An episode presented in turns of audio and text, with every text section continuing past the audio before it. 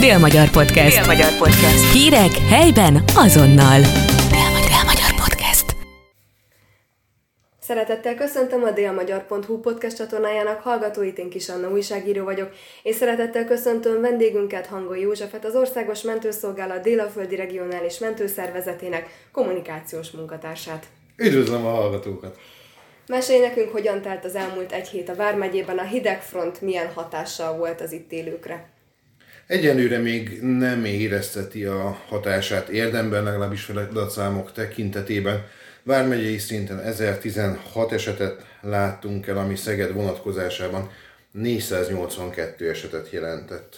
Ez valamivel visszaesés az előző héthez Egy képest? minimális kis esetszámú csökkenés, úgyhogy egyébként ebben ugye benne van az ügyelet is már, úgyhogy egész nyugalmas hétnek mondható ez az elmúlt hét nap. Hál' Istennek bízunk benne, hogy ez a hét is hasonlóan fog telni. Milyen esetek voltak jellemzően a megyében? Nem volt különösebben kiemelkedő természetesen ugye a balesetek, ö, melkasi panaszos, fulladós betegek, úgyhogy a, igazából a szokásos ö, feladatok voltak. Pontosabban volt ugye rendkívüli eset, hétfőn éjszaka egy, egy magasból esett a, az Ortutai utcában, ő, ő sajnos a helyszínen életét is vesztette, de, de ezen kívül olyan, olyan különösebben kirívó eset nem volt a, a feladatok között. Ugyanakkor olvashattuk az Országos Mentőszolgálat Facebook oldalán, hogy nagy, nagyon sok az indokolatlan mentőhívás. Ezt a Vármegyében hogyan látjátok? Tényleg olyan megnyugtató egyes embereknek a szirénának a hangja?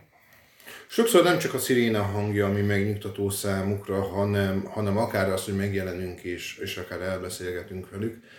Ö, egyrészt mondjuk ez a jellemzően a krónikus betegeknél szokott előfordulni, illetve az őket ápoló hozzátartozóknál, családtagoknál, hogy nyilvánvalóan azért az ápolás maga az egy pszichis terhet is jelent a, a fizikai terheken kívül, és, és sokszor úrrá lesz rajtuk a kétségbeesés, és nagyon szok, sokszor tapasztaljuk azt, hogy kimegyünk, elbeszélgetünk velük, kiventilálják magukat, és, és gyakorlatilag vagy a panaszok is megszűnnek, vagy, vagy gyűjtenek annyi lelkérét, hogy akkor mégiscsak tovább ápolják otthon a, a hozzátartozót, és, és nem kell kórházba szállítani nagyon sok esetben a, a beteget.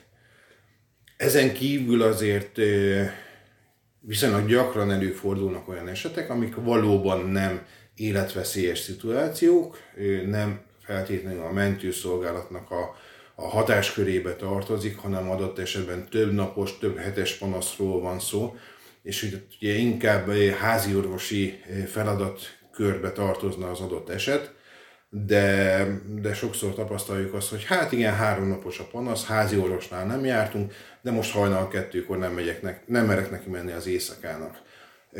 Szükség volna betegek, illetve hozzátartozóknak a, a felvilágosítására is, kicsikét tisztába tenni azt, hogy, hogy milyen panasszal hova kell fordulni. Ez korábban egyébként az Országos Mentőszolgálatnak a közösségi oldalain raktunk ilyen jellegű tájékoztatót, hogy milyen jellegű panaszokkal, hova célszerű fordulni, mi az, ami házi orvosi kompetencia, mi az, ami mentőellátásnak a kompetenciája, mi az, ami sürgősségi osztályos kompetencia.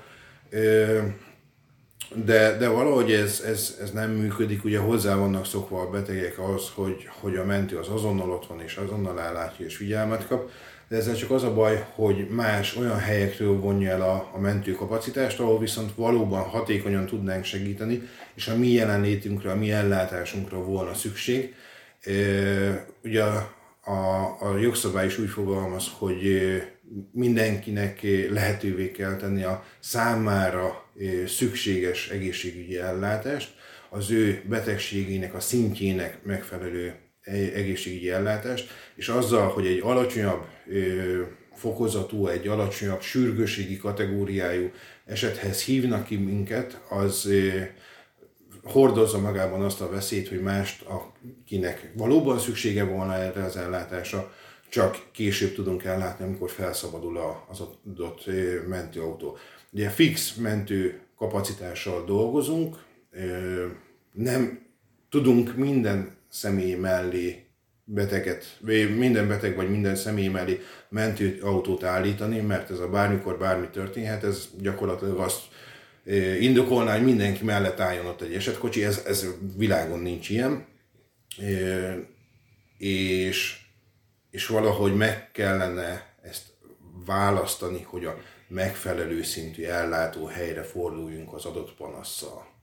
Azt mennyire tapasztaljátok, mert én például hallottam olyat, tehát ezt újra veszünk, mennyire tapasztaljátok azt, hogy a mentőautóban kapott gyógyszerek egyébként azt gondolják az emberek, mert hogy hallunk ilyet, hogy az, az teljesen más, mint amit mondjuk a gyógyszertárban ő megkap, és ezért ez megnyugtató számára, hogy a mentőktől, tületek szakemberektől kapta, hogy van ilyen egyébként, ez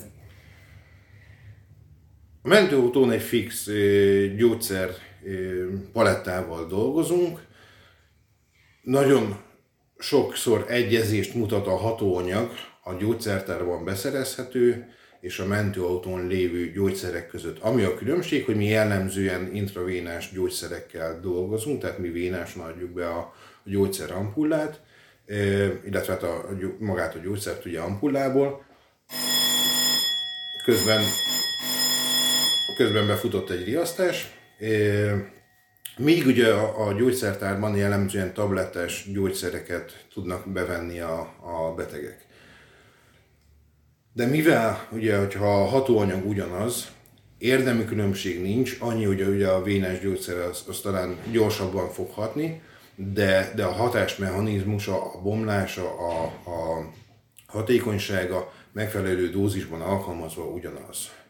Tehát nem, nem varázsolunk mi sem, nincsenek nálunk potensebb szerek, mondom annyival potensebb, hogy mi vénásan adjuk és, és nem tablettás formában, de, de itt inkább az szokott probléma lenni, hogy, hogy ez a felelősségnek a hárítás, hogy kivállalja a felelősséget akkor, hogyha neki kiugrott a vérnyomás, és a vérnyomás csökkentőből vesz be. Most ilyen, ilyen helyzetben ne, ne, nehéz bármit mondani, mert, mert mi is ugye arra tudunk felelősséget vállalni, hogy, hogy ha, ha kiugrott a vérnyomás, adunk vérnyomás csökkentőt, akkor az majd várhatóan csökkenteni fogja a vérnyomását. De, de nem tudom, hogy milyen más felelősséget kellene ebben a szituációban vállalni. Az, hogy nem alakul ki allergiás reakció, nem tudjuk garantálni. Mi megkérdezzük a, a beteget, hogy van egy gyógyszerérzékenység, és hogyha azt a választ kapjuk, hogy nincs, akkor, akkor az állapotának megfelelő gyógyszert kapja, de mi se tudjuk azt garantálni, hogy például nem fog akár egy fájdalomcsillapítótól allergiás reakció kialakulni. Hiszen az allergiás reakció az úgy működik, hogy lehet, hogy bevesz 50-szer egy, egy szem fájdalomcsillapítót, és adott esetben az 51-nél kialakul egy allergiás reakció. E, erre nem tud senki felelősséget vállalni, ez a gyógyszer bevétellel együtt jár, úgyhogy ez, ez olyan indok, ami, ami nem teszi szükségesé, hogy mentő adja be azt, amit ő is bevehetne egyébként. Közben itt lehet, hogy lehet hallani a háttérben, hogy ugye a riasztáshoz képest mennyi idő telt el a mentőautó kivonulásáig. Ez pont jó, hogy így most belehaladszódik a, a felvételbe, hiszen ugye nálunk ez így működik, hogy amikor a mentés irányításunkon keresztül megjön a, a feladat, az állománynak az előbb hallhatott csengőjelzése jelzik a, a riasztást, illetve a tabletre érkezik a, a feladat, úgyhogy a, a mentő személyzet rögtön a megy a kocsihoz, és már a tableten látja, hogy hova kell menni, milyen esethez kell menni, és ugye egy percen belül kell elhagyni az állomást, hát szerintem ez nem volt teljesen egy perc, amíg a, a mentőautó elhagyta az állomást, úgyhogy ez, ez láthatóan működik. Bár más témát terveztünk a mai napra, de ha már így a csengő szó szólt, ugye most egy hosszú, és ha jól számoltam, három rövid csengő volt. Egy hosszú, sok rövid, egy hosszú, ez a rohankocsinak a csengőjelzése volt. Igen, beszéljünk egy picit arról, hiszen hogy más csengőszó van minden autóhoz kötve, hogy beszélj erről egy picit, légy szíves a hallgatókat.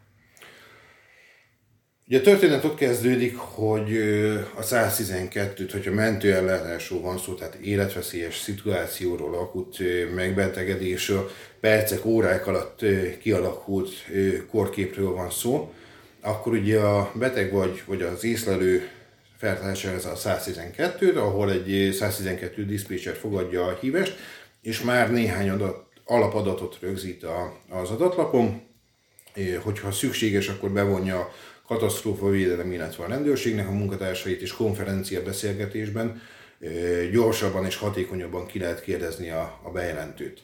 Amikor az ő által a szükséges adatokat kitöltötte, akkor ugye ezt az adatlapot elektronikus formában átküldi a mentésirányításunknak, és onnantól kezdve kapcsolódik be a mentés irányító, aki szakmai jellegű, kifejezetten a betegségre vonatkozó szakmai jellegű kérdéseket fog feltenni, és az alapján priorizálja a feladatokat sürgősség, illetve ellátási szint szerint.